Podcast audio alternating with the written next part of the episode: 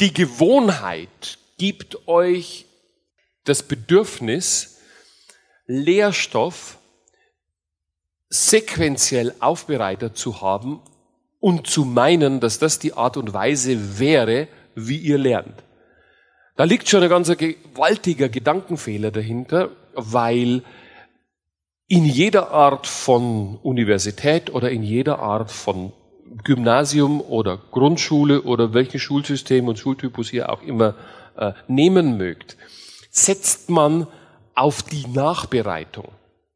Das Interessante ist, dass sich niemand oder fast niemand fragt, ja, was, wenn das überhaupt nicht so wäre, wie die Leute alle sagen? Also was, wenn wir überhaupt keine Hausaufgaben bräuchten? Was, wenn wir Lernstoff in, der, in einer wie auch immer gearteten Schule so vermitteln könnten, dass er von vornherein schon sitzt und dass wir dieses Repetitivsystem und äh, bei zehnmal wiederholen bleibt so und so viel hängen und bei hundertmal wiederholen bleibt so und so viel hängen, wenn wir das gar nicht bräuchten. Ich meine, das ist natürlich auch schon wieder die Frage, äh, jetzt komme ich auf das Modell von NLP zu sprechen und auf die unterschiedlichen Möglichkeiten, eine Vermittlung des Modells von NLP anzugehen. Ich meine, ich kenne genügend Kollegen, die ein Overhead-Projektor da haben, die da sitzen und die dann auflegen und sagen, so, wir fangen an mit der Geschichte des NLP. 1972. Wann ging die Geschichte des NLP los? Was, du weißt es nicht? Ey, da gibt's keinen Practitioner. 1972. Und wie, hieß der, wie hießen die beiden Erfinder von NLP? Gibt's zwei Punkte dafür, wenn ihr euch das merkt. Und Wer unter 60 Punkte hat, kriegt kein Practitioner.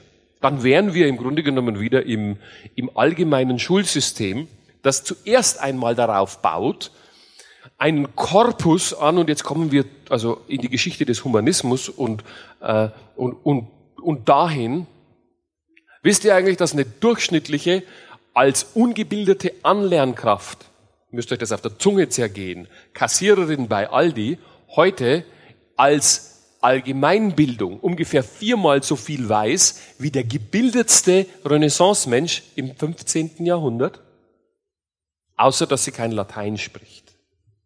Aber das ist ja im Grunde genommen also nur eine höhere Mathematik und Latein sind ja auch nur so Konstrukte im Grunde genommen. Ich meine, sicherlich, man kann schon was dafür machen, aber muss man das denn den Kindern antun? Ja, ja, ja, ja, Mathematik braucht man für logisches Denken. So eine Scheiße. Ich habe überhaupt noch nie gesehen, Mathematik braucht man im Grunde genommen nur, um die armen Burschen und Mädels ein bisschen zu verunsichern und zu sagen, wenn du das nicht kapierst, kapierst du gar nichts. Also über die, über die hypnotischen Deprogrammierungen reden wir noch am Tag zwei und am Tag drei. Ich wollte euch nur im Grunde genommen mal die Perversität unseres Bildungssystems äh, vor Augen führen. Natürlich. Also lesen, schreiben, rechnen. Diese ganzen Grundgeschichten absolut eine bestimmte Art von Grundausbildung. Toll. Das Verständnis, dass für jemanden, der gerade erwachsen wird, also ich sage jetzt immer ab sechs, wenn man in die Schule kommt, bis was weiß ich, wie, wann, wann man halt erwachsen wird, das Wissen nicht vordergründig zu den erforschenswerten Dingen zählt, sondern eher eine Art von Lebenspraxis dazu zählen könnte. Da bin ich nach meinem Dafürhalten ein einsamer Vorreiter, solche Sachen, also ein Freund von mir hat seine Kinder in Potsdam in einer Schule, in der die lernen dürfen, wenn sie lernen wollen. Was sie wollen. Könnt ihr euch das vorstellen? Ist doch eine total irre Geschichte. Und ich muss euch ganz ehrlich sagen, die Kinder haben schon einmal, also da, die, da gehen die rein und dann sagen die, na, Mathematik interessiert mich überhaupt nicht. Und dann kommt plötzlich irgendwann einmal die Phase, wo die sagen, oh, Mathematik ist das Geilste auf der ganzen Welt. Meine Freundin macht auch Mathematik. ja, die Wissensvermittlung ist auch oder ist natürlich in die, in die Vermittlung des Modells von NLP hineingeschwappt. Und meines Wissens hinterfragen sich die wenigsten Trainer, die ein unglaublich kraftvolles und potentes Sprach- und Veränderungsmodell vermitteln, viel zu wenig oder fragen viel zu wenig an der Basis. Ist es überhaupt sinnvoll, was in unserem Bildungsbetrieb gemacht, verwaltet, getan wird. Ich meine, natürlich, ich, also bitte, ich kann es auch verstehen. Also ich meine, das wäre ungefähr so, wie wenn sich jemand in, in, in am Potsdamer Platz auf, auf eine Kiste draufstellen würde und, und ein Schild hochhalten würde und, und dann laut schreien würde, die Pharmaindustrie besteht aus lauter Betrügern. Dann würden, sage ich jetzt einmal, 80 Prozent aller Leute einfach vorbeigehen und sagen, äh, ein armer Irrer, was will denn der überhaupt? Schau doch mal, wie vielen Leuten geholfen wird.